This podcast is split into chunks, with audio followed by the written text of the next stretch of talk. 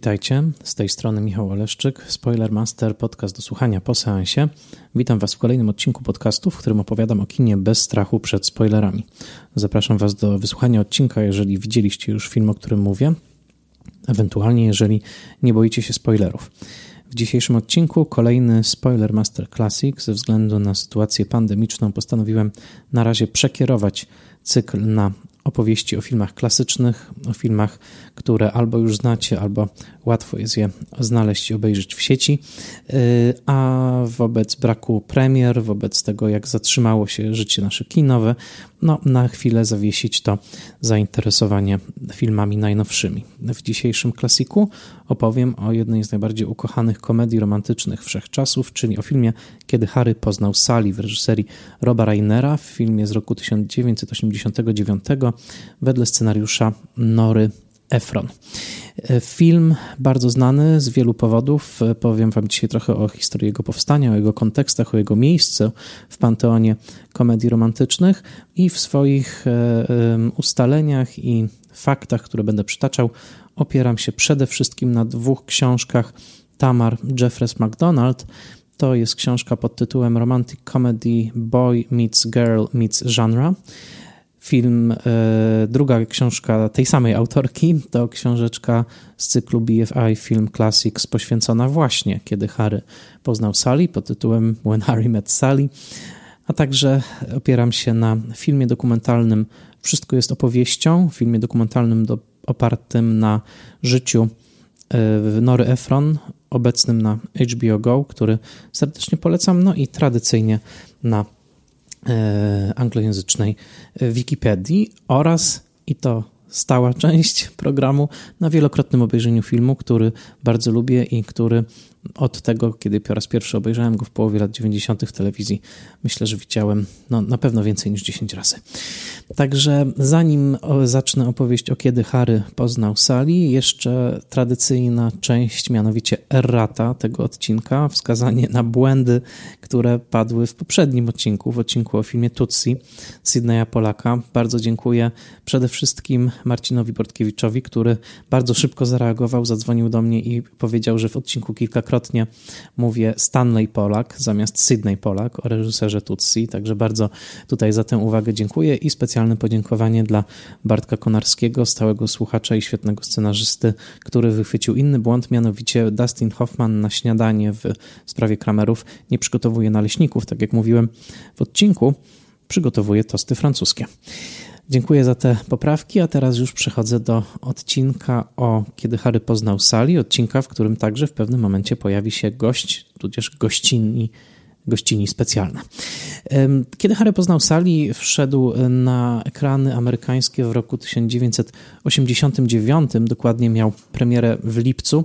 To jest e, rok, o którym mm, historycy kina amerykańskiego piszą jako o roku blockbusterów, jako takim roku, w którym pojawiło się bardzo dużo filmów, które po pierwsze dużo kosztowały, ale także które przebijały kolejne tak naprawdę rekordy frekwencyjne. Był to znakomity rok, jeden z najlepszych w historii Hollywoodu pod względem takiej ciągłej właściwie tendencji wzrostowej, ciągłego przebijania kolejnych sufitów, jeżeli chodzi o możliwe zyski. Był to rok ogromnej ekscytacji dla całej amerykańskiej branży filmowej, który łączył się także z taką ekscytacją na upadającego berlińskiego, berlińskiego muru i takiego poczucia, że Ameryki absolutnie nic nie powstrzyma.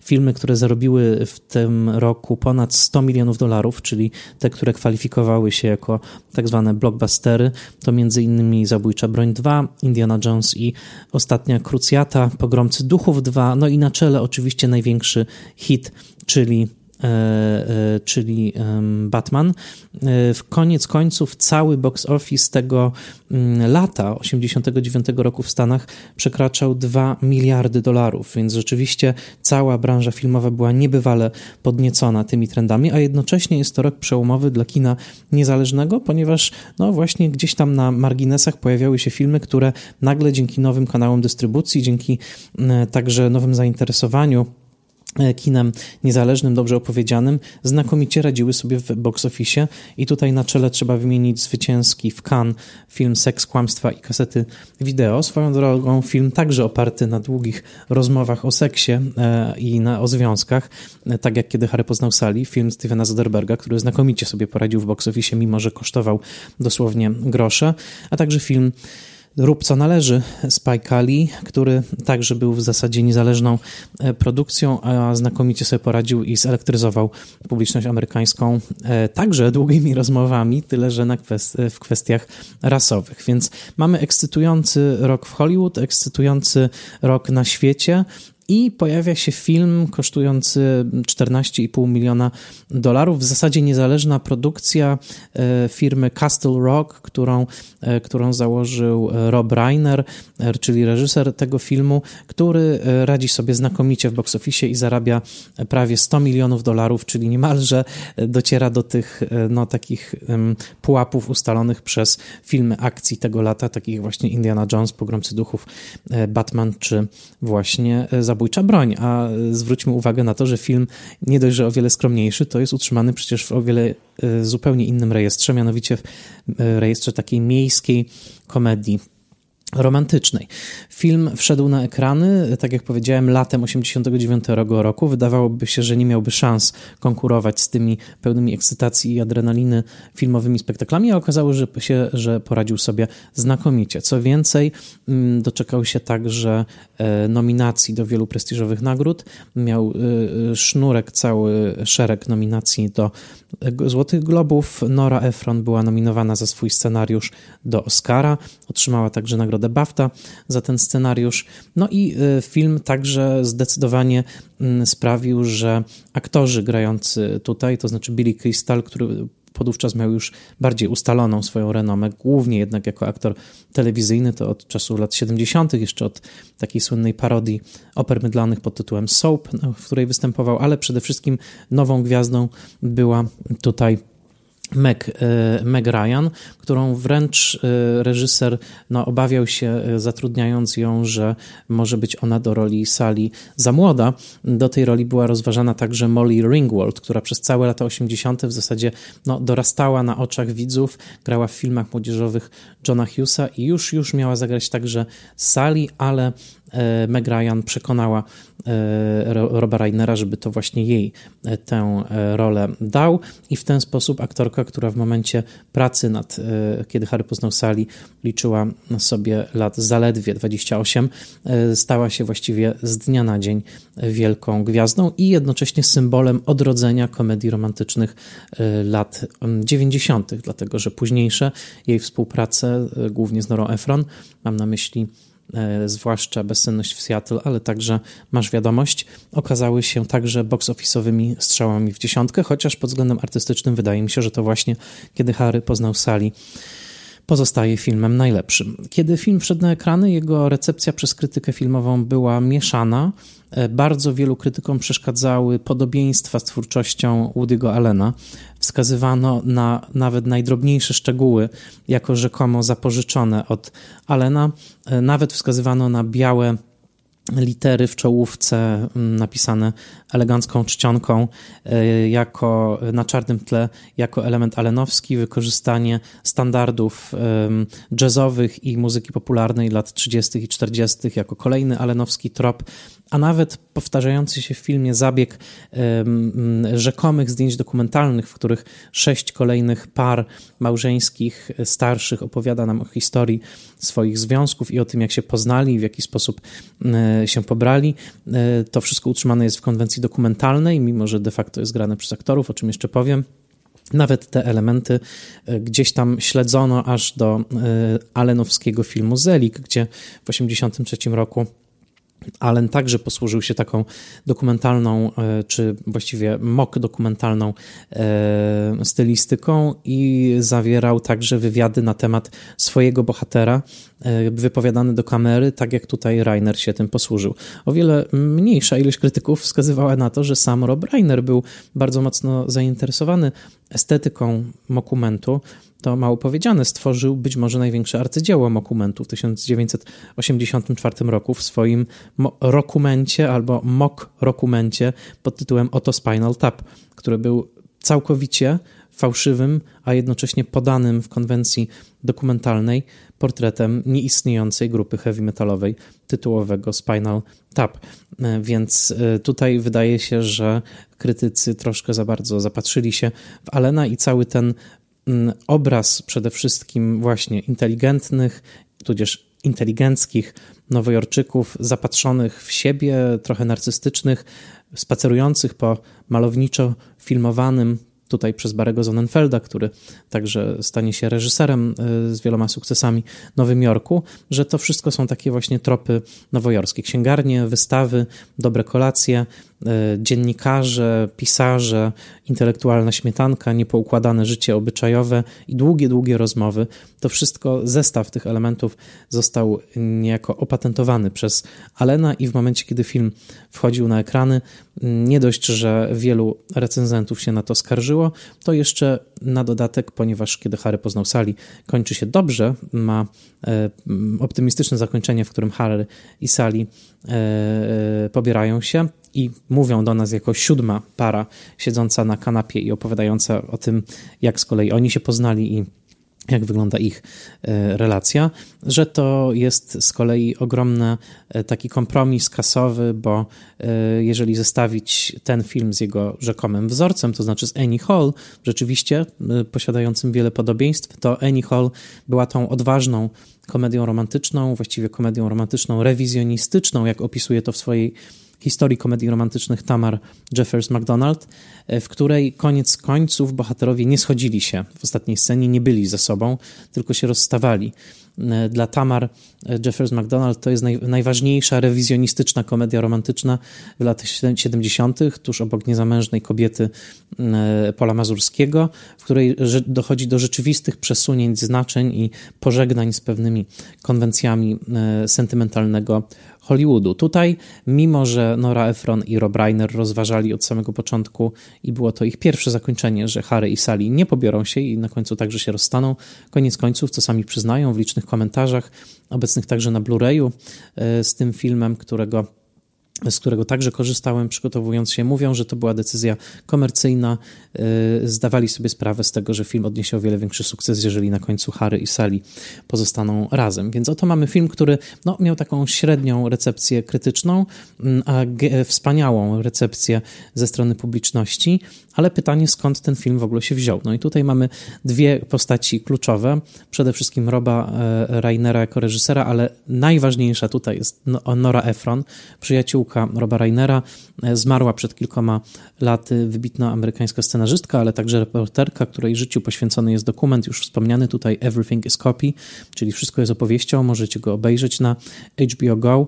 E, Nora Ephron była bardzo uzdolnioną eseistką, reporterką, która w latach 70., zwłaszcza pisała e, głównie dla pisma Esquire, ale nie tylko, eseje, w których dosyć odważnie i dowcipnie, bezpruderyjnie, a jednocześnie z biglem opisywała współczesne życie obyczajowe, współczesne role kobiet, mężczyzn w społeczeństwie, nawyki różne klasowe, e, także śmiesznostki, zwłaszcza właśnie tego nowojorskiego e, salonu i rzeczywiście wyrobiła sobie takie cięte pióro, tak podobnie zresztą jak jej rodzeństwo, dlatego że właściwie wszyscy jej e, członkowie rodziny, włącznie z rodzeństwem i z rodzicami, byli ludźmi pióra i już jej rodzice wyjechali z Nowego Jorku, żeby być scenarzystami w Hollywood. Nawet doszło do tego, że rzeczywiście napisali kilka filmów na czele z E, musicalem Rogersa i Hammersteina, czyli Karuzelą z roku 56. Po drodze była także e, nominacja Oscarowa. Koniec końców jednak Nora Ephron wróciła do Nowego Jorku. Jest właśnie członkinią, czy była członkinią takiej bardzo rozległej rodziny pisarzy. Syn jej i E, Karla Bernsteina, dziennikarza i męża numer dwa, e, także stał się reporterem New York Timesa, więc mówimy tutaj o e, takiej właśnie żydowskiej elicie intelektualnej z Nowego Jorku, przez chwilę mieszkającej w Los Angeles, związaną z przemysłem rozrywkowym bardzo blisko, ale jednak głęboko zakorzenioną na Manhattanie. Sama, mm, sama Efron, Efron także mówiła, że jej lata w Los Angeles nie były tak szczęśliwe i lata w Waszyngtonie, kiedy jej mężem był Karl Bernstein, też nie były tak szczęśliwe jak lata nowojorskie. Ona jest kwintesencją nowojorskiej e, inteligentki, e, właśnie takiej nowoczesnej, która na fali feminizmu lat 70. uzyskała zupełnie swój unikalny głos. Innym e, przedstawicielem właśnie takiej żydowskiej inteligencji nowojorskiej i także mocno związanej z przemysłem rozrywkowym jest oczywiście Rob Reiner, którego obydwoje rodziców są bardzo znanymi, właściwie legendarnymi ludźmi rozrywki amerykańskiej. Chodzi oczywiście o Estelle Reiner, która matkę e, Roba, e, która jest, była aktorką, ale głównie o Karla Reinera, który był no, legendą amerykańskiej telewizji. Tak? To znaczy, właściwie mówimy o człowieku, który wciąż z nami jest, to znaczy on w tym roku, w marcu, skończył 98 lat, więc jest prawdziwym nestorem i wciąż występuje, występuje w filmach. E, czasami można go, e, można go zobaczyć. Natomiast był gigantem amerykańskiej telewizji, pracował przy e, programie Sida Cezara w latach 50., mm, podobnie jak Woody Allen, podobnie jak Mel Brooks, i stworzył naj, najważniejszy sitcom lat 60., właściwie taką matrycę wszystkich sitcomów rodzinnych, opartych w części także na swoim własnym życiu rodzinnym, to znaczy Dick Van Dyke Show, w którym występował Dick Van Dyke i Mary Tyler Moore. I powiem Wam szczerze, widziałem dwa sezony Dick Van Dyke Show, to jest do dzisiaj bardzo śmieszny, bardzo dowcipny, e, świetnie napisany sitcom. Także Karl Reiner w zasadzie wcielał w sobie taką amerykańską rozrywkę lat 50. i 60. i jego kariera była bardzo długa. Reżyserował potem także wiele filmów, um, o wiele późniejszych. Słynny film um, pod tytułem The Jerk, z, czyli Świr z, ze Steve'em Martinem i no, mnóstwo, od, odrębna, długa, długa, długa kariera. Ostatnio można go było znowu usłyszeć jako, jako nosorożca Karla w filmie Toy Story 4 w wersji oryginalnej. I Rob Reiner był, no właśnie, pochodził także z takiej rodziny bardzo silnie podłączonej do e, e, kultury, do telewizji, do rozrywki amerykańskiej i w latach 70. cała Ameryka pokochała Roba Reinera, który wówczas no, miał 20, niecałe 30 30 mm, lat e, i tuż po 30 e, jeszcze wciąż występował w serialu Wszystko w rodzinie, All in the Family, kluczowym sitcomie lat 70., e, w którym Carol O'Connor grał słynnego homofoba, ksenofoba, konserwatystę, człowieka Nixona, Arciego Bankera, którego uwielbiała cała Ameryka i który jednocześnie szokował takim swoim niedostosowaniem do liberalnych czasów a e, e, Rob Reiner grał Michaela Stivika, czyli polskiego pochodzenia, młodego liberała, który był zięciem Archiego i z którym Archie właściwie w każdym odcinku wchodził w takie bardzo zażarte ideologiczne spory. E, właśnie Michael reprezentował postępową stronę, taką liberalną e, i cały czas no, nie mógł się nadziwić, jak bardzo wsteczny, jak bardzo konserwatywny, jak bardzo rasistowski, ksenofobiczny jest jego teść e, i te kłótnie pomiędzy nimi przeszły do historii telewizji. Swoją drogą tam już w zalążku są także wojny światopoglądowe dnia dzisiejszego, wtedy pokazane w wersji komediowej. Dzisiaj trochę mniej chce się z tego śmiać, bo doszły one do tak mm, e, wielkich ekstremów. Natomiast ważne jest to, że właśnie Michael Stivic, polski bohater, e, nazywany przez e, Karola O'Connora w tym serialu Meathead, E, tak pogardliwie. Meathead to właściwie jest takie, mm, takie przezwisko, które przylgnęło już dla Rainera i cokolwiek on później nie zrobił, no to najbardziej rzeczywiście wniknął w kulturę amerykańską popularną jako właśnie Michael Meathead, Stevik w e, sitcomie Wszystko e, w rodzinie, ale później Robert Reiner miał swoją własną karierę reżyserską, bardzo zróżnicowaną, nierówną. Zaczął już w latach 80. reżyserować swoje własne projekty. W roku 1984 rzeczywiście nakręcił arcydzieło Mokumantu pod tytułem Oto Spinal Tap, ale już wcześniej występował i w filmie Ojca, czyli właśnie w tym The Jerk, Szajbusie w jakimś epizodzie.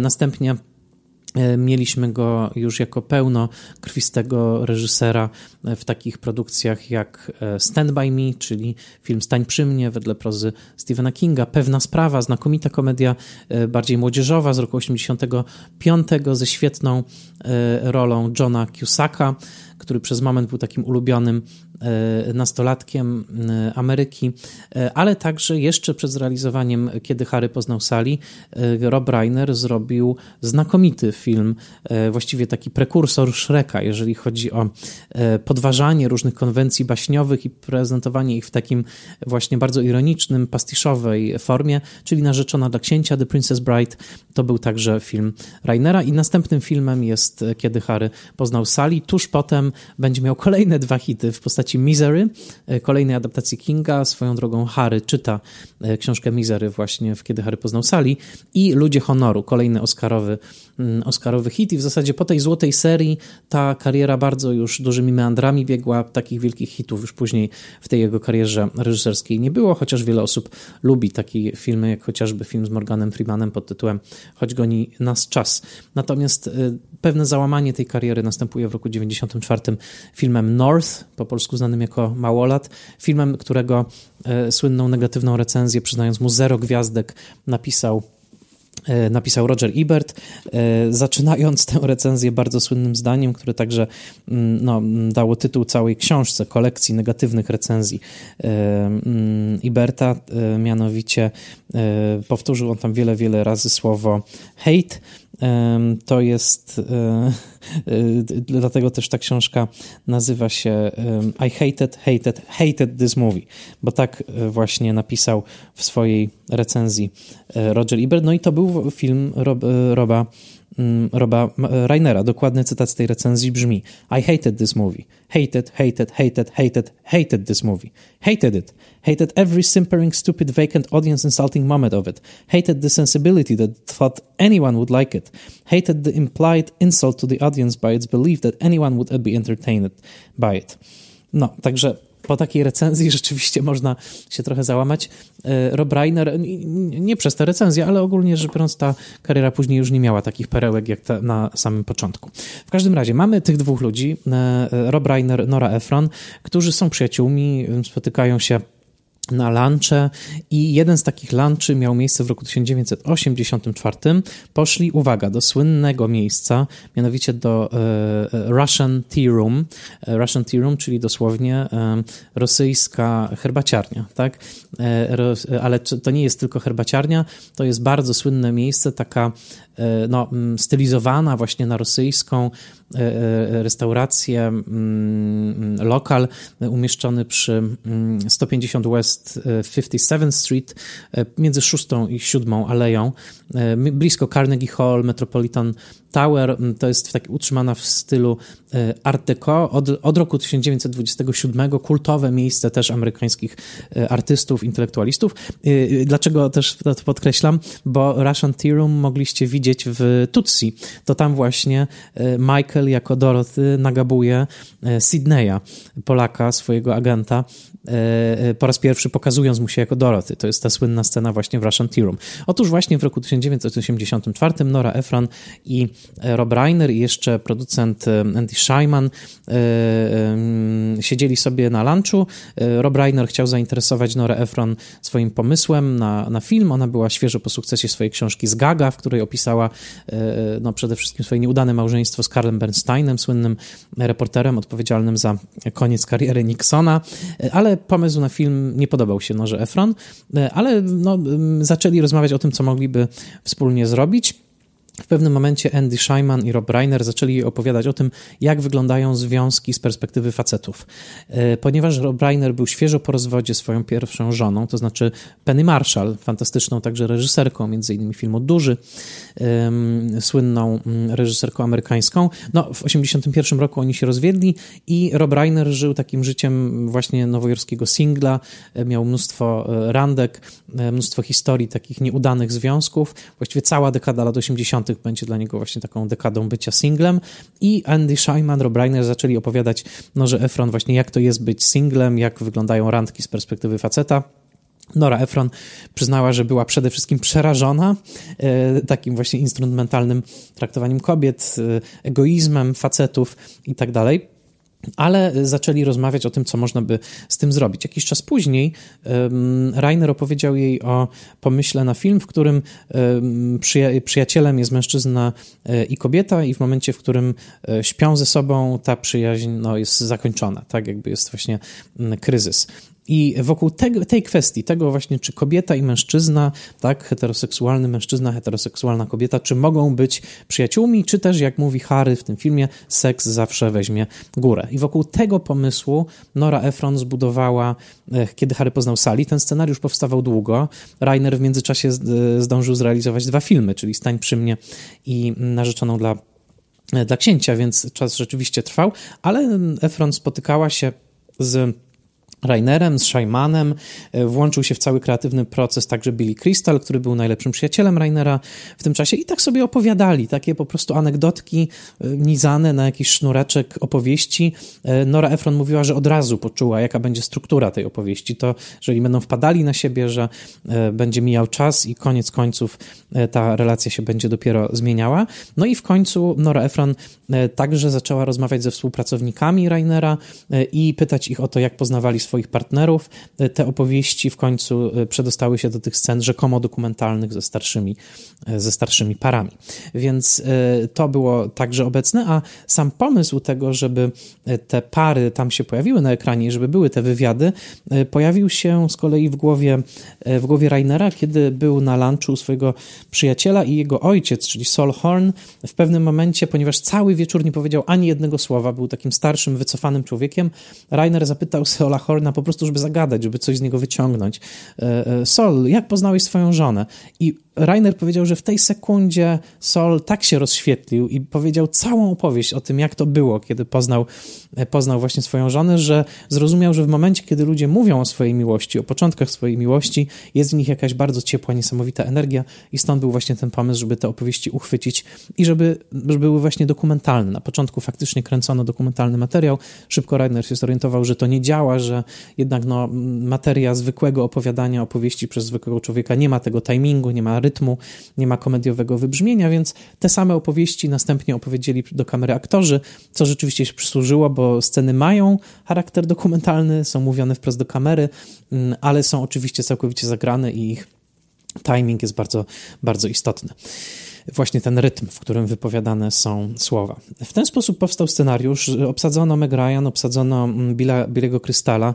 E, w roli ich przyjaciół, czyli Jessa i Marie, wystąpili Bruno Kirby i Carrie Fisher. Carrie Fisher, czyli księżniczka Leia, ale także e, autorka swoich hollywoodzkich wspomnień, pocztówki z nad krawędzi, e, no i mm, także znakomita mm, script doktorka, jedna z najsłynniejszych w historii Hollywood. Także mówimy o kręgu ludzi, którzy się znakomicie znali, bo przecież pocztówki na krawędzi z kolei przeniesione ekrany Mike Nichols. Mike Nichols, który reżyserował książkę Nory Efron z Gaga, przenosił ją na ekran, a także e, reżyserował jeden z pierwszych ważnych scenariuszy Efron, czyli film Silkwood.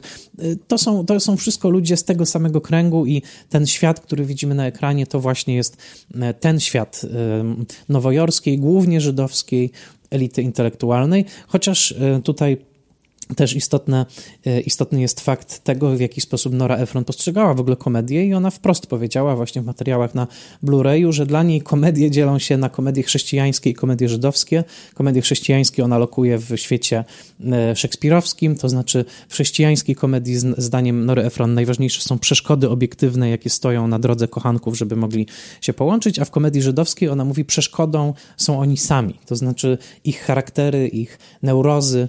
Powiedziała, że pierwszy pierwszym wielkim filmowym mistrzem komedii żydowskiej jest oczywiście Woody Allen. I jak spojrzymy na Kiedy Harry poznał Sali, to rzeczywiście jest to ściśle żydowska komedia w tym sensie efronowskim, ponieważ tutaj nie ma żadnych przeszkód zewnętrznych, jest po prostu 12 lat neuros, jakichś narcystycznych e, rozkmin i tego właśnie, czy w końcu bohaterowie będą ze sobą, czy nie, chociaż e, bohaterowie nie są bezpośrednio przedstawieni jako, jako Żydzi, e, z wyjątkiem być może Krystala, chociaż tu nie ma zgody. Ostatnio też słuchałem pewien podcast dotyczący Harego i Sali, czy Harry jest Żydem. No, nie jest to powiedziane e, wprost w żaden sposób, ale są pewne takie toposy e, na czele z koszernym deli, czyli takimi delikatesami kaca w jednej, w jednej scenie, natomiast no, kulturowo zdecydowanie tak, tak? To znaczy, e, to mamy Tutaj właśnie sama Efron mówi, że myślała o tym filmie właśnie jako o tej żydowskiej komedii, czyli o tej, w której neurozy bohaterów stoją, są największą, mm, największą przeszkodą w byciu, w byciu razem. No i rzeczywiście struktura tego filmu jest bardzo ciekawa. Nie dziwię się tej nominacji Oscarowej, no bo o czym jest ta opowieść? No jest o spotkaniu, ale o spotkaniu rozpisanym bardzo w czasie. Po raz pierwszy poznajemy Harry'ego i Sally w roku 77, kiedy e, ona podwozi go z Chicago do Nowego Jorku. Obydwoje są świeżo po studiach. Następnie widzimy ich 5 lat później, czyli w roku 82, kiedy już zaczęli swoje kariery zawodowe. Sally nawet jest, ma partnera, nazywa się Joe, gra go swoją drogą syn e, prezydenta Geralda Forda, e, a e, Billy także ma, ma, ma partnerkę Helen i co więcej mm, no, Meg Ryan dziwi się, że jego wcześniejsze cyniczne poglądy na temat związków damsko-męskich uległy i że postanowił się ożenić. Także y, następnym razem widzimy ich y, y, jeszcze kilka miesięcy później. Koniec końców cały ten ich, jak ktoś wyliczył, cała ten, całe to ich tango, takie tańczenie wokół siebie, zanim zostaną razem, trwa 12 lat i 3 miesiące. I tak jest rozpisana, tak bardzo pięknie zorkiestrowana ta opowieść, a jednocześnie cały czas jest ta kwestia y, tutaj centralna, to znaczy, czy kobieta i mężczyzna mogą być przyjaciółmi oraz w jaki sposób bohaterowie się zmieniają i jak dojrzewają do tego, że otwierają się na siebie i rozumieją, że no, są dla siebie stworzeni, jak to musi być w komedii romantycznej. Więc struktura jest bardzo elegancka, bardzo ciekawa, także bardzo nowatorska, bo takich dużych e, przeskoków czasowych nie było nawet w Annie Hall, która też rozgrywała się na stosunkowo dużej, e, e, dużej przestrzeni czasowej. Film zasłynął z bardzo wielu powodów. Oczywiście bardzo cięty, inteligentny dialog Nory Efron musi być tutaj umieszczony na miejscu pierwszym. Znakomici wykonawcy muszą być umieszczeni na miejscu drugim. Na miejscu trzecim musi być umieszczona kultowa, dosyć szokująca w 1989 roku scena udawanego orgazmu w Kaces Deli, czyli właśnie w tych koszernych delikatesach znajdujących się przy 205 East Houston Street w Nowym Jorku. Bardzo słynne miejsce, otwarte jeszcze w XIX wieku, e, w latach 80. XIX wieku, w którym do dzisiaj można zjeść najlepsze pastrami na świecie i potwierdzam, byłem, jest wspaniałe. Jak wejdziecie sobie do Kaces Deli, to tam jest oczywiście pod sufitem podwieszona, jak już przebijecie się przez tłum, bo zazwyczaj jest tam ogromny tłum, jest podwieszona słucha, e, taka strzałka, która wskazuje, e, to tutaj Harry poznał Sally. Mamy nadzieję, że mm, weźmiesz to, co ona. Oczywiście Harry nie poznał tam Sally, tam już się znali, natomiast rzeczywiście jedzą tam e, słynne kanapki z pastrami. E, ach, teraz bym taką zjadł wspaniałą. E, i rozmawiają o związkach i w pewnym momencie Sali mówi, że kobiety często udają orgazmy, na co e, Harry odpowiada, no na pewno nie ze mną. E, Sali e, odgrywa pełen orgazm przed nim, wszyscy dookoła się patrzą, udowadnia swoje, wychodzi na jej, po czym starsza kobieta siedząca po lewej stronie odwraca się do kelnera i mówi I will have what she's having, czyli poproszę to, co ona. Co zostało umieszczone na liście 100 najlepszych i najśmieszniejszych momentów w historii kina przez Amerykański Instytut Filmowy. Tą kobietą swoją drogą jest właśnie Estelle Reiner, czyli matka Roba Reinera. E, I scena ma swoją oczywiście własną historię. E, w pewnym momencie scenarzyści e, Reiner i Krystal rozmawiali ze scenarzystką Norą Efran. Powiedzieli, że film jest za bardzo trochę przechylony w stronę Harego i przydałoby się coś takiego, no nie z życia mężczyzn, nie to właśnie, że są nieczuli, nie to, że chcą wychodzić z z 5 minut po seksie, bo już nie są zainteresowani. To wszystko, co o czym mówi Harry, tylko żeby przydałaby się jakaś taka szokująca informacja z kobiecego świata. No i właśnie tą szokującą informacją dla mężczyzn jest to, że często kobiety udają orgazmy. E, swoją drogą, kiedy Nora Efron to powiedziała, reakcją Rainera było właśnie, no na pewno nie ze mną, czyli to jest dokładnie ta reakcja, którą ma Harry w filmie i jak sam powiedział Rainer, to był najgłośniejszy śmiech w trakcie wszystkich pokazów testowych, ale był to głównie śmiech kobiet, to znaczy mężczyźni słuchali tego z kamiennymi twarzami, a kobiety płakały ze śmiechu. I wtedy Rainer powiedział, że wiedział, że ma komediowe złoto, bo wiedział, że dotknął czegoś bardzo istotnego i trudnego, stabilizowanego, a taka komedia jest, e, jest najlepsza. Więc e, scena była kręcona przez cały dzień w kacy z Deli. No tak jak mówię, możecie usiąść dokładnie przy tym stoliku, przy którym była kręcona. Ja przy nim siedziałem i zamówiłem pastrami. I tyle na temat moich doznań. W każdym razie, mm, co było istotne, Meg Ryan sama zaproponowała tę scenę, to znaczy pomysł mówienia o orgazmach wyszedł od Nory Efron, a Meg Ryan powiedziała, słuchajcie, to może po prostu odegram ten orgazm. I y, kręcenie nie szło, ona była dosyć skrępowana, nie potrafiła w pełni się wyluzować. Y, Rainer, żeby ją wyluzować, powiedział, słuchaj, ja teraz usiądę na twoim miejscu i odegram w pełni orgazm przed Billim. I zrobił to podobno w sposób spektakularny i całkowicie szalony, y, co bardzo wyluzowało Meg Ryan, rozładowało atmosferę na planie, po czym Rob Reiner z przerażeniem powiedział do Billego, e, Billy, właśnie odegrałem orgazm przed swoją matką, bo przecież Estelle Reiner siedziała tuż e, obok. Scena się bardzo udała i rzeczywiście trafiła do komediowego panteonu, mimo że, i to jest istotne, na co też niektórzy zwrócili uwagę, scena ta zupełnie nie pasuje do charakteru, do postaci sali. E, to jest zupełnie charakterologicznie niepodobne, żeby ona coś takiego zrobiła.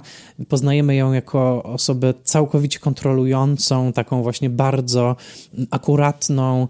E, wszystkie jej filmy są uporządkowane w takim koło notatniku na karteczkach. Ona sama o sobie mówi, że jestem zbyt ustrukturowana, zbyt uporządkowana. Jest taką właściwie prymuską w wielu momentach tego filmu. I na początku, kiedy w restauracji mówi, że I had plenty of good sex, mówi to głośno do Billy'ego, to jest sparaliżowana tym, kiedy wszyscy wokół nagle się odwracają i e, właśnie patrzą na nią, bo usłyszeli to jedno zdanie. E, więc żeby zrobić coś tak aspołecznego i tak totalnie wolnego, wydaje się, że niekoniecznie e, zrobiłaby to właśnie, właśnie Sali, natomiast no, to już jest takie czepianie się, scena po prostu działa, jest fantastyczna i y, trafiła do panteonu scen z komedii romantycznych, y, do których także należy, nie wiem, odsłanianie kolana w ich nocach, czy chociażby pierwsze pojawienie się Doroty Michaels na ulicy Nowojorskiej w Tutsi. Także to jest ta słynna scena z orgazmem i polecam także dwie przeróbki tej sceny, Wrzuciłem je także na e, profil mm, Spoilermastera, to znaczy po pierwsze przeróbka w programie Muppets Tonight, w programie Jima Hensona, rok 1996, w którym Billy Crystal je sobie kolację z świnką Piggy i w pewnym momencie opowiada o swojej randce śwince Piggy i mówi, no wiesz, randkę musiałem odwołać, bo dziewczyna miała e, e, katar, kichała do słuchawki i nie mogła przyjść. A Piggy mówi, czy naprawdę myślisz, że kobiety nigdy nie udają kichania, żeby wy, wywikłać się z randki, na którą nie chcą pójść? A on mówi, no na pewno nie ze mną. Po czym świnka Piggy, Miss Piggy bardzo spektakularnie, długo zbiera się do kichnięcia i udaje kichnięcie w sposób równie sprawny, w jakim udawała orgazm Meg Ryan. Bardzo śmieszny fragment. Polecam na fanpage'u Spoiler Mastera Link, a w, a w 2013 roku grupa komediowa Improv Everywhere zrobiła takie no, odegranie tej sceny ponowne. To znaczy, to jest taka grupa flash mobowa, e, robią różne akcje w przestrzeni publicznej i kilkanaście osób z tej grupy e, usiadło właśnie w Kaces Deli i jedna nagle z kobiet zaczęła udawać dokładnie orgazm, tak jak robiła to Meg Ryan, zresztą przy tym stoliku właśnie z tą strzałką, po czym nagle około 20-30 kobiet, także należących do grupy w różnych punktach KCSDL także zaczęło udawać orgazmy, więc zmieniło się to w taką wielką kakofonię rozkoszy. No i e, bezcenne są wyrazy twarzy, zwłaszcza obsługi, która naprawdę nie wie, co się dzieje, ale oczywiście błyskawicznie wyjmuje e, telefony swoją drogą i filmuje. Swoją drogą pokazuje to bardzo ciekawą rzecz z dziedziny reżyserii dźwięku, że takie udawanie orgazmu, nawet głośne, w takim miejscu jak KCSDL trochę ginie w gwarze ludzi, którzy siedzą obok kiedy ona tak właśnie e, jęczy i wyje, to bardzo jej trudno przebić się przez ten właśnie ciągły gwar i ciągły ha hałas kaca. W filmie, jak zauważycie, wszystkie dźwięki są wyciszone w tym momencie, kiedy ona zaczyna, także rzeczywiście ona dominuje całą restaurację. To jest właśnie kunszt komediowy, kunszt dźwiękowców, o którym opowiadał w Spoilermasterze przy okazji filmu W lesie dziś nie zaśnie nikt, chociażby właśnie Radosław Ochnio, znakomity znakomity specjalista w tej dziedzinie. Zapraszam Was do tamtego, e, do tamtego odcinka. Więc tak naprawdę film był także procesem radzenia sobie poprzez Roba, Marsz, e, poprzez Roba Rainera e, z jego rozwodem. E, sam mówił, że był przekonany wówczas, że zawsze już będzie singlem, ale tak się złożyło, że właśnie na planie, kiedy Harry poznał Sally, niemalże w takim bajkowym zawijasie losu, poznał swoją drugą żonę, z którą jest do dzisiaj, czyli Michelle Singer. Poznali się w trakcie kręcenia jednej ze scen, tej sceny, kiedy, kiedy Billy, kiedy Harry krzyczy do Jessa i Marie, że oni też w końcu kiedyś się rozwiodą.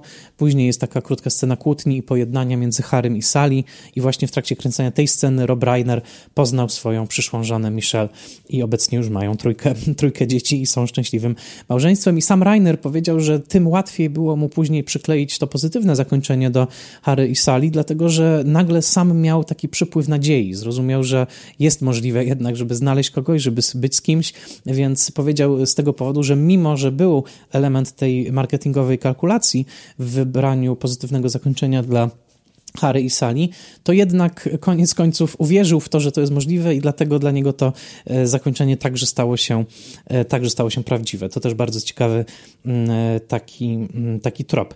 Rainer powiedział wprost na swoim komentarzu na płycie Blu-ray, że jest to jego najbardziej osobisty film.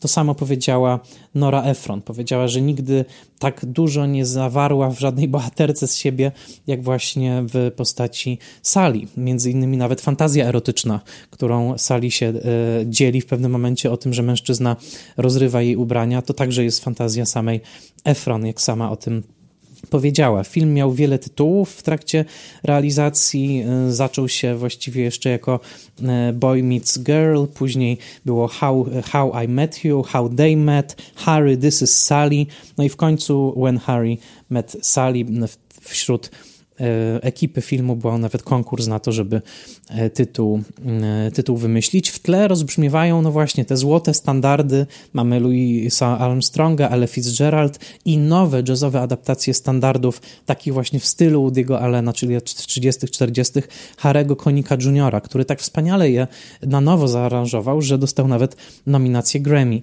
do Grammy za swoją, za swoją pracę. I z perspektywy czasu, jak teraz się patrzy na ten film, bardzo wyraźne jest to, że to jest jeden z pierwszych filmów, w którym bohaterowie są tak samo świadomi, jeżeli chodzi o uczestnictwo w popkulturze. O ile Annie Hall i Alvy Singer chodzili do kina i były tam nawiązania do Bergmana, do Disneya, do um, dokumentów Marcela Ophiulsa nawet, to tutaj e, te ciągłe rozmowy właśnie dotyczące takiej ciągłej autoanalizy, analizy kultury wokół, tego, co znaczą słowa w jakiejś piosence, tego, o czym tak naprawdę jest Casablanca, tego, kogo powinna wybrać Elza w Casablance i tak dalej. Tego jest tutaj ogromnie dużo, no i to przeleje się do następnego projektu Efron, czyli do Bezsenności w Seattle, gdzie właściwie cały film będzie zbudowany wokół y, wspomnienia filmu NFL to Remember, pamiętny romans i ma, dotykamy tutaj już takich pięter postmodernistycznej ironii, w której bohaterowie trochę wiedzą, że występują w filmie i ich całe życie jest przeniknięte popkulturowymi E, popkulturowymi tropami, więc tego tutaj jest sporo, włącznie z piosenkami z musicalu, e, z musicalu Oklahoma, włącznie z prawdziwymi lokalizacjami nowojorskimi, pięknie użyty plac Waszyngtona na początku filmu i na końcu. Także tych elementów jest tutaj rzeczywiście e, bardzo dużo, jest trochę scen improwizowanych, zwłaszcza Billy Crystal celował w takich improwizacjach, a jednocześnie no, Nowy Jork tutaj pokazany to rzeczywiście jest Nowy Jork bliski Woody'ego Allena, nawet scena muzealna w Metropolitan Museum przypomina trochę scenę, w której bohaterowie Manhattanu byli na randce także w muzeum w Muzeum Nowojorskim. Więc taki właśnie nowojorski, inteligencki, skrzący się dowcipem, e, pięknie zagrany, pełen znakomicie wymierzonych właśnie e, scen, cały czas posługuje się tym słowem timing. Oczywiście chodzi o pewien komediowy rytm, którego, który można powiedzieć, że Rob Reiner i Nora Ephron mieli po prostu we krwi jako potomkowie ludzi show biznesu. E, to wszystko w tym filmie naprawdę znakomicie, mm, znakomicie działa. I e, tak jak sam Rainer powiedział, że e, gdzieś pod tym wszystkim jest też rozpacz, właśnie depresja, że film wyrósł z jego depresji, była też pewna inspiracja bergmanowska. On chciał, żeby film przypominał trochę sceny z życia małżeńskiego, tylko chciał to nazwać sceny z życia przyjacielskiego, czyli taka ciągła, cienka granica pomiędzy tym, w jaki sposób doświadczamy samotności, jak chcemy ją przełamać, a tym, jak nie potrafimy jej przełamać. Jak zawsze coś no, źle nam idzie w tym życiu uczuciowym, co naprawdę um, w tym filmie także się e, udało. E, a scena, w której w końcu Sally i Harry rzucają się w sobie w ramiona, jest e, o tyle wspaniała, że nie padają tam żadne stereotypowe słowa w rodzaju będziemy zawsze szczęśliwi, tudzież nawet I love you, bo kiedy e, Sally w końcu pada w ramiona Harego, mówi wprost I hate you. E, tam ta cała długa przemowa Harego w zasadzie też jest bardzo niekonwencjonalna, więc mamy film, który w sposób realny pełny odświeża gatunek. Gatunek, który trochę podupadał w latach 80., można powiedzieć, że wcześniejszą taką wa ważną, wielką komedią romantyczną lat 80. było Tutsi, ale ogólnie lata 80. nie sprzyjały takim filmom dla dorosłego widza, tak właśnie napisanym, e, inteligentnym, pokazującym bohaterów w takim pogłębieniu i jednocześnie wpisującym się w długą tradycję komedii romantycznych. Tutaj mamy taki film, w którym elementy retro, elementy nowoczesne współgrają ze sobą i film, który myślę, że nawet po wielu, wielu latach ogląda się naprawdę znakomicie.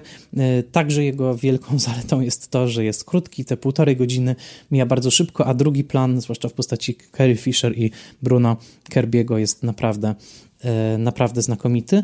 I też to, co ten film mówi o związkach, wydaje mi się, pozostaje aktualne, nawet jeżeli po latach widzimy, że bohaterowie żyją w pewnej dosyć zamożnej bańce mm, i tego Nowego Jorku już troszeczkę nie ma, w którym właśnie początkująca dziennikarka, początkujący konsultant polityczny żyją w zasadzie od razu na takiej stopie, że mają bardzo duże mieszkania i nie mają przede wszystkim tych ekonomicznych trosk. Wydaje się, że dzisiejszy Harry i Sally mieliby o wiele więcej ekonomicznych trosk niż tylko tych związkowych. Film powraca, echa tego filmu było, były w wielu filmach. Scena z orgazmem została dosyć słabo przerobiona w filmie Brzydka Prawda z Katrin Heigl i Gerardem Butlerem, ale ten film pozostaje pewnym złotym standardem nowoczesnej komedii romantycznej.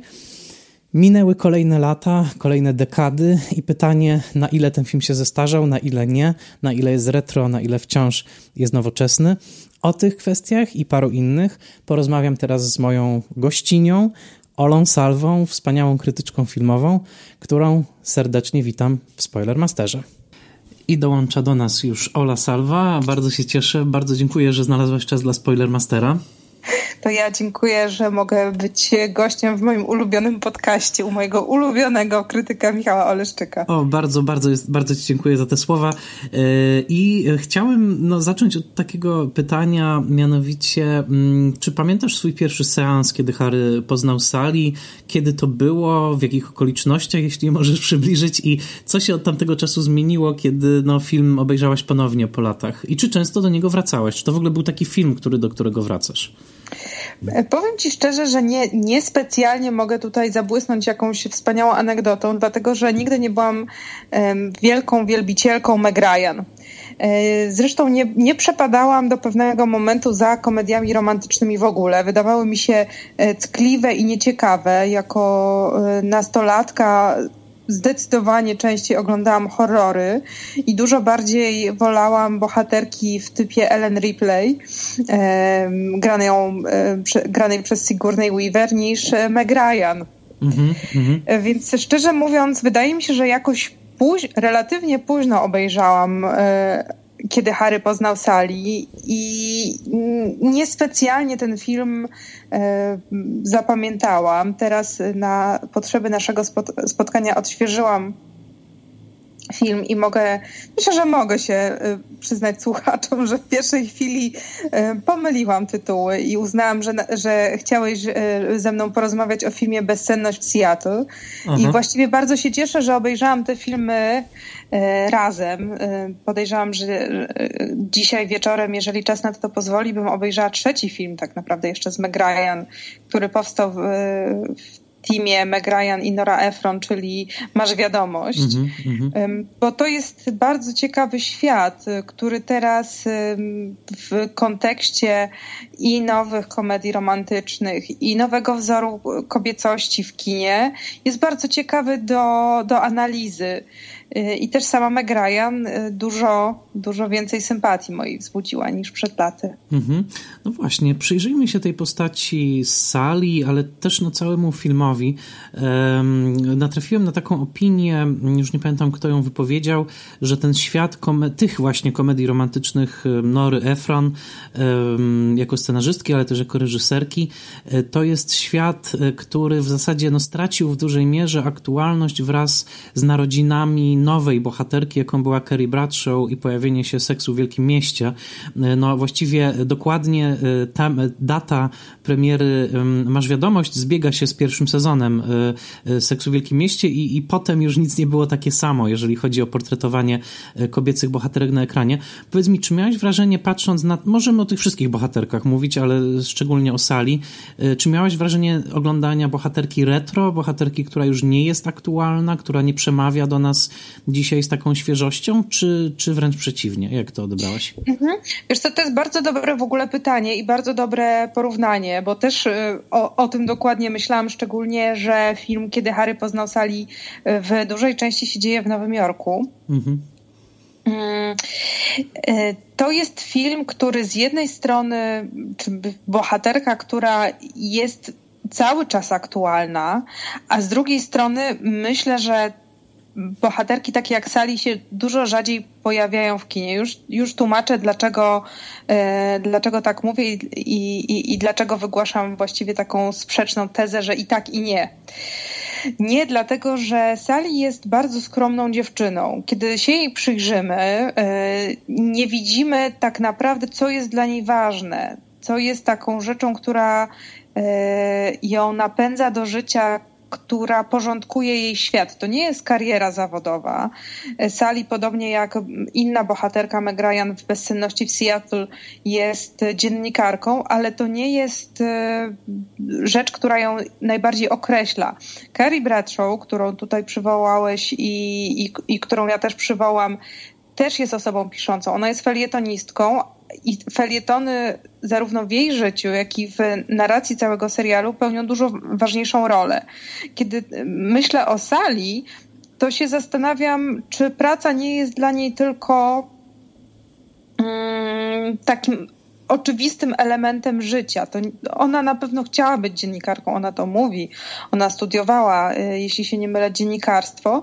Natomiast y, kariera zawodowa nie jest czymś, co jest dla niej ważne. Ja bym powiedziała, że ona jest taką y, bezinteresowną bohaterką filmową. Ona nie opowiada się w jakiejś sprawie. Ona nie jest bohaterką, która ma powiedzieć, to teraz kobiety będą się emancypować, to teraz kobiety będą stawiać na karierę, teraz kobiety będą robić to, tamto czy inne.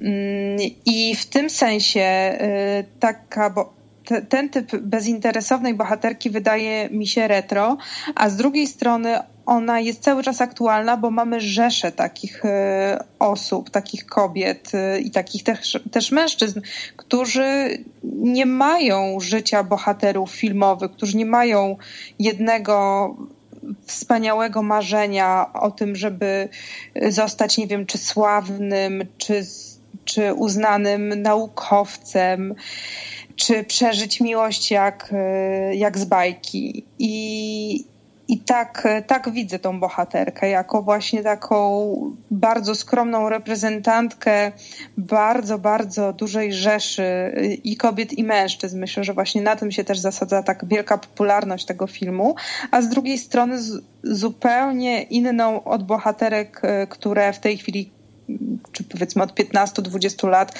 kino komercyjne promuje. Mm-hmm, mm-hmm. To bardzo ciekawe, co mówisz, bo rzeczywiście nawet na tle tych bohaterek kina lat 80.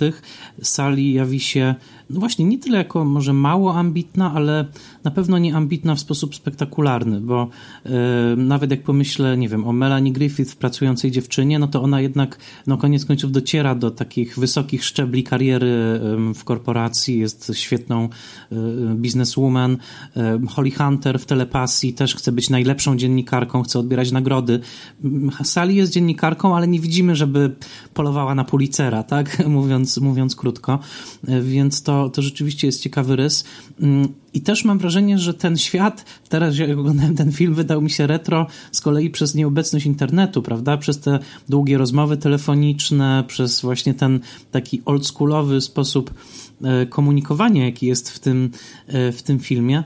E, czy powiedz mi, jak patrzyłaś na, na, właśnie na ten pejzaż takiego, w jaki sposób ludzie ze sobą przebywają, jak też wyglądają randki, bo oczywiście to się bardzo zmieniło, to, to z kolei czy ten film ma też coś do zaoferowania, czy gdybyśmy go dzisiaj pokazali, no nie wiem, 16-letniej mm, dziewczynie, to ona po prostu powie, że to jest jakaś kam epoka kamera, kamienia łupanego i, i w ogóle mm, przeszłość całkowita. Bardzo zabawne, że mówisz e, o tym, że tam bohaterowie tak wiele rozmawiają przez telefon rozmawiając ze mną przez Skype'a. Tak, tak naprawdę tak, tak. to jest... E, I my się widzimy, a oni się nie widzieli wtedy. Oni, tak, oni się nie widzieli. Myślę, że kwestia technologii rzeczywiście jest, e, jest przeżytkiem. Tutaj bez, bez dwóch zdań są takie takie elementy tego świata przedstawionego, które, na które patrzymy z ciepłą nostalgią i które młodzież, z której młodzież miałaby bekę, ale nie to jest też istotne, myślę, że w tym filmie, bo tak jak powiedzieliśmy przed chwilą, kariera zawodowa bohaterki nie jest czymś, co ją określa, co ją charakteryzuje i też ten styl życia, który mają bohaterowie, też nie jest e, aż tak, e, aż tak istotny, aż tak wyraźny. Oni chodzą na przyjęcia. E, to są takie zwykłe, przeciętne imprezy. To nie są najlepsze mm, party zorganizowane wśród elity Nowego Jorku. I myślę, że to jest tak, e, tak pomyślana właśnie rzeczywistość przez Norę Efron, żeby nic nie było tam odstające, wyraziste, nie, nie miało takiego, powiedziałabym, błysku i takiego, nie, nie, nie sprawiałoby, że widz jak sroka e, jest e, przez, przez to uwiedziony.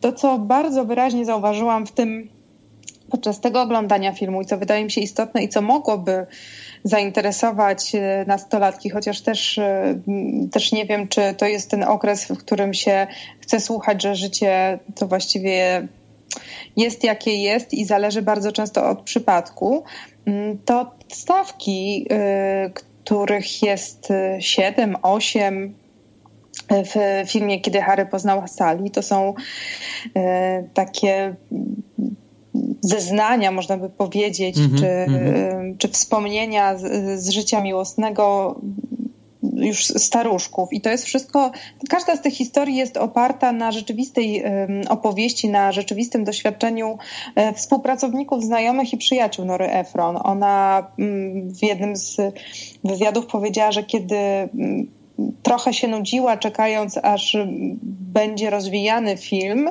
rozmawiała ze współpracownikami i właśnie zapisywała te historie. Potem one oczywiście były odpowiednio udramatyzowane i zagrane przez y, aktorów. I to, co z tych historii wynika, każda jest oczywiście inna, to to, że nie ma właściwie recepty na miłość. Nie ma takiego jednego pomysłu czy jednej drogi do tego, żeby ziścił się happy end i e, szczęśliwe zakończenie, czy jak, jakkolwiek to nazwiemy. I to też jest taki właściwie bardzo e, ważny element tego filmu, bardzo dobrze rezonujący z resztą wątków i myślę, że to mogłoby być ciekawe dla młodzieży, gdyby się dowiedzieli, że właściwie to, to nie jest tak, że jest określona jedna ścieżka poznawania ludzi i że za każdym razem to musi wyglądać tak samo. Mm -hmm. A powiedz mi jeszcze, e, patrząc z kolei na postać Harego, czy on ci się wydaje współczesnym mężczyzną? Jakby się Harry odnalazł, powiedzmy, na dzisiejszej scenie randkowej? Bo mi się on wydał bardziej anachroniczny niż, e, niż Sali troszeczkę.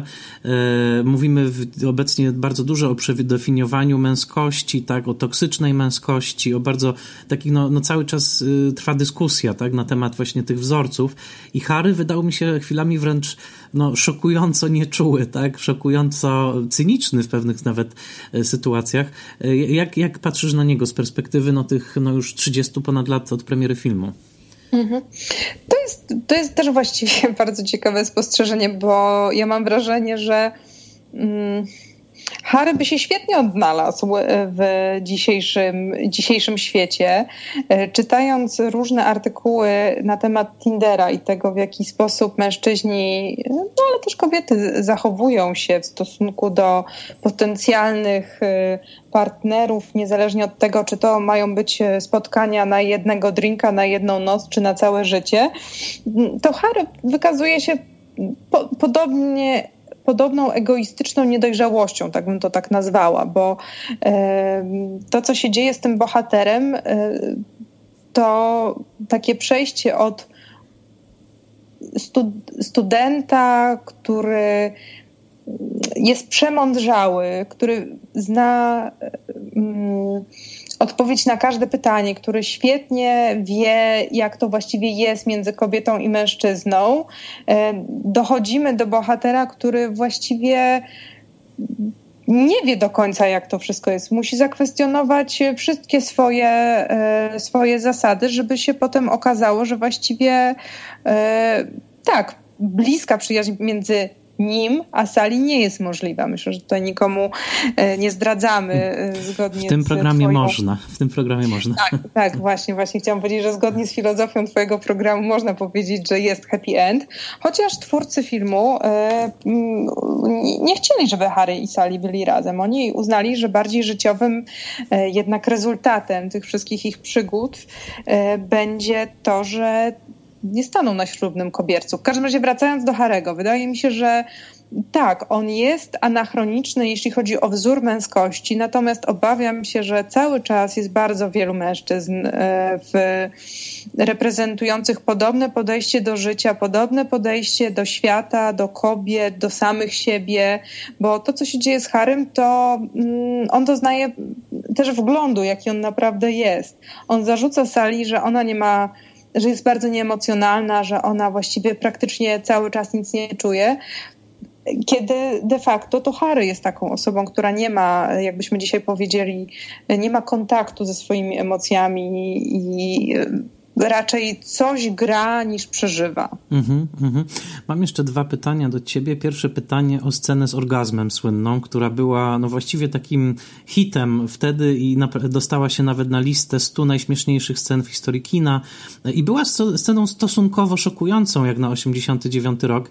To przez nią film dostał kategorię wiekową od lat 17. Bez tej sceny miałby lat, od lat 13. E, czy no, jak, jak po latach odbierasz tę scenę? Czy ona nadal ma jakąś taką wartość, powiedzmy, katarzis, czy, czy ten temat wciąż jest tematem tabu, właśnie y, ten temat udawania orgazmów przez kobiety, y, bo to, to wówczas naruszało taki, no jednak strefę komfortu, tak, wielu mężczyzn na sali, no bo tak jak mówi Billy, tak, znaczy, czy Harry, ze mną to się nigdy nie, może, nie mogło zdarzyć, prawda?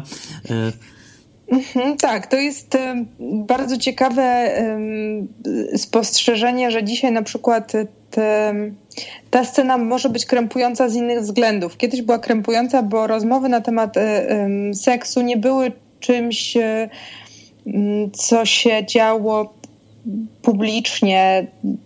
Między innymi właśnie serial Seks w Wielkim Mieście zmienił sposób, w jaki rozmawiamy o sprawach intymnych, o tym, co się dzieje w łóżku e, i co się dzieje między ludźmi, którzy spotykają się razem tylko na jedną noc.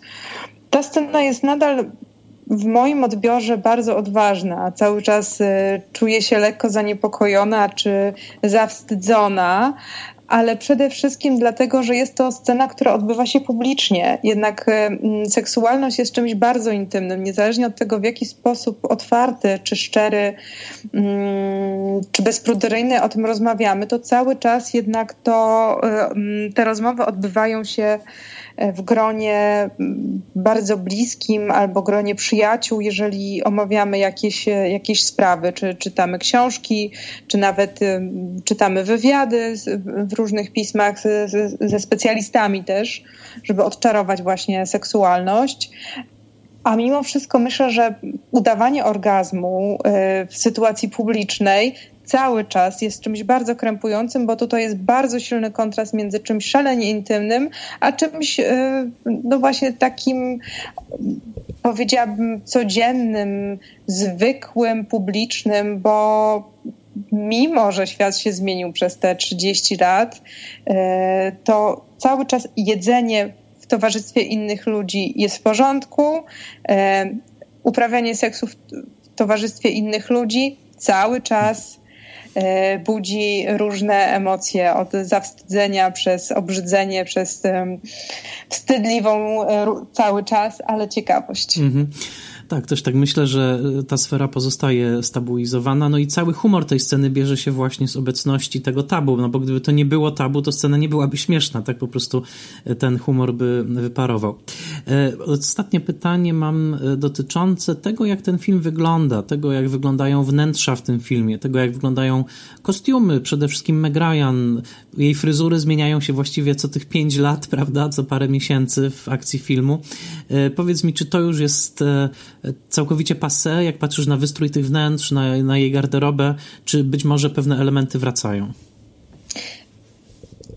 Elementy y, stylu lat, późnych lat 70. Y, czy 80. Y, kilka razy już miały comebacki, więc w tym sensie to nie jest taka estetyka, która trąci myszką.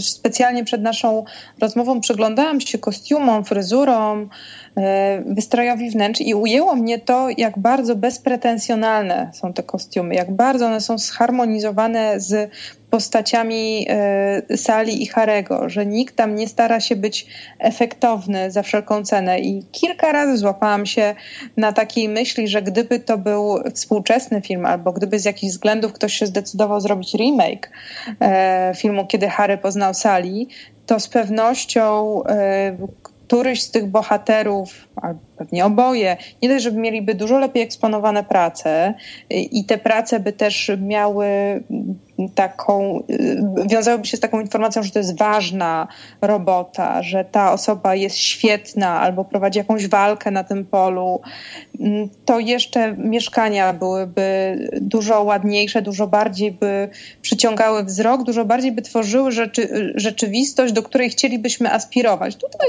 to jest po prostu przyjemne mieszkanie. Znaczy, trudno powiedzieć, że nieurządzone, nieprzytulne. E, kawalerskie lokum Harego e, jest, jest e, czymś, co, co budzi emocje. Chodzi mi o to, że wszystkie elementy, także plastyczne tego filmu są bardzo zgodne właśnie z, z charakterami bohaterów. Oni, one mają dawać informacje. I też widać, że Sali przez to, że podąża za modą, nie jest indywidualistką. Trudno powiedzieć, że ona jest właśnie taką współczes we współcześnie mm, rozumianym sensie e, kobietą, e, która robi karierę. E, ona rzeczywiście ma taki, ona dużo bardziej na przykład wyraża się poprzez sposób, w jaki zamawia jedzenie. Mhm. Z jednej strony to te sceny, w których ona tam mówi, że a tutaj taka mieszanka, ale do krwawej Mary, ale tylko troszeczkę akurat z tym się dużo bardziej identyfikuję, bo też w restauracjach zamawianie posiłku zajmuje mi dłuższą, dłuższą chwilę. Miałem przyjemność temu świadkować. Tak, potwierdzasz. Ten mm, Myślę, że to jest taki element bardziej charakterystyczny dla niej niż, niż jej kostiumy. Tak jak powiedziałam, one, fryzury i kostiumy są bardziej informacją na, to, na temat tego, kiedy akcja się dzieje, niż y, mają się w jakiś sposób wybijać. I też chciałabym tutaj dodać, bo to myślę, że jest bardzo istotne, serialu Seks w Wielkim Mieście na początku kostiumy też nie, nie grały tak, y, y, tak ważnej roli. Carrie Bradshaw i jej przyjaciółki były dobrze ubrane, tak jak do, dobrze wyglądają i tak jak starają się pokazywać swój status społeczny przez ubrania pewne klasy społeczne, natomiast e, ubrania nie były tematem. One dopiero w czwartym sezonie stały się e, elementem e, tworzącym legendę tego serialu, a pe filmy pełnometrażowe tak naprawdę już są bardziej o ubraniach i bardziej o stylu życia niż o ludziach. Bardzo się cieszę, że kiedy Harry poznał Sally jest filmem przede wszystkim o ludziach, niekoniecznie takich, e, którzy są bardzo efektowni, ale którzy są bardzo prawdziwi. I myślę, że Nora Ephron właśnie miała ten ogromny dar um, pokazywania prawdziwych ludzi, pro, pokazywania złożonych, skomplikowanych emocji w, e, prostych scenach, mistrzowskich dialogach. Bardzo mi się też podoba drugoplanowa bohaterka grana przez Carrie Fisher, mm-hmm, tak. która ma romans początkowo z żonatym mężczyzną i to w ogóle nie jest w żaden sposób przedmiotem dyskusji. Sally jej mówi, ale przecież wiesz, że on nigdy nie zostawi żony. Mary o tym wie, ale ona chce żyć w ten sposób. Ona chce tak prowadzić swoją, e, swoją ścieżkę emocjonalną i nie ma mhm. żadnej rozmowy, czy to jest solidarne wobec tamtej żony, że może teraz to już tak się nie powinno robić. To jest po prostu życie. Mhm. I bardzo mi się podoba, że właśnie Sally jest po prostu dziewczyną, Harry jest po prostu facetem. Ten film jest po prostu opowieścią o miłości, która nie musi mieć takiej właśnie wyrazistej struktury. I e, kończąc już e, swoją przydługą wypowiedź, chciałabym e, powiedzieć, że mm, to, co dużo bardziej mnie oburzyło i to, co bardziej mi pokazało, jak świat się zmienił od premiery kiedy Harry poznał Sally, był wywiad z Meg Ryan, wówczas y, naprawdę bardzo mało znaną aktorką, której dużo starszy od niej mężczyzna powiedział: O, bo mam tutaj takie spostrzeżenie na temat Twoich butów i skarpetek. Masz takie ładne nogi, powinna się je częściej pokazywać. A, no tak. No tak. Nie, nie wyobrażam sobie, żeby dziennikarz y, w dzisiejszych czasach y, coś takiego powiedział i uszłoby mu to na sucho. Każda aktorka zrobiłaby ogromną awanturę. Na szczęście to się zmieniło i między innymi dzięki takim kobietom jak Nora Ephron, dzięki Meg Ryan e, i innym e, świetnym twórczyniom. E, na sam, sam koniec chciałem zapytać cię o tak jeszcze jedną rzecz dotyczącą pewnego panteonu kobiecych bohaterek od tamtego czasu, bo tak, mamy Sally, mieliśmy Bridget Jones, mieliśmy Carrie Bradshaw, no chyba obecnie najnowszą byłaby Fleabag w tym, w tym ciągu, tak, bohaterek. Kogo jeszcze należałoby umieścić w takim takim kanonie tych ostatnich 20 lat, jeśli chodzi o naprawdę takie no, ikony e, współczesnej kobiety z Twojej perspektywy i najbardziej kontrowersyjne pytanie, czy dorobiliśmy się takiej kobiety w polskim kinie, w polskim serialu? Czy znalazłaś w jakiejś filmie taką właśnie kobietę, z którą chciałaś by się identyfikować? E, tak, tak. Zacznę od drugiego Twojego pytania. E, dla mnie taką kobietą jest grana przez Danutę Stenkę Judyta. E, w filmie Nigdy w życiu. Bardzo lubię ten film, bardzo lubię do niego wracać. E, uważam, że to jest jedna z najbardziej udanych polskich komedii romantycznych. I Judyta ze swoim roztrzepaniem, e, takim, takim wiecznymi dobrymi chęciami i z tym, że życie właściwie to jest ciężkie, beznadziejne, nudne, ale ona sobie świetnie w nim daje radę. Jest bohaterką, którą ja uwielbiam obserwować i myślę, że i ten świat wymyślony przez Grochole i, i Danuta Stenka, która uwiarygodniła tą postać, y, to jest rzeczywiście w gatunku komedii romantycznej y, chyba największe osiągnięcie z, z ostatnich 20, 30, 30 lat. Jeśli chodzi o Panteon, postaci kobiecych, no powiem Ci szczerze, że chciałabym wrócić do tego, co powiedziałam na samym początku. Ja teraz oglądam z pewną przyjemnością komedie romantyczne, natomiast bohaterki tego rodzaju nigdy nie były mm, takimi bohaterki tego rodzaju nigdy nie były mi najbliższe. Ja dużo bardziej wolę oglądać e, filmy o polityczkach, e, e, kobietach szpiegach, y, genialnych lekarkach. To, to są typy y, kobiet, które ja dużo, z dużo większą przyjemnością śledzę. W związku z tym chciałabym tutaj dodać Kerry Mathieson z y, serialu Homeland. Chciałabym tutaj z pewnością dodać bohaterki z uniwersum innej bardzo płodnej twórczyni. Zresztą ciekawe było kiedyś porównanie e, Nory Efron i e, Shonda Rhimes, która stworzyła trzy seriale.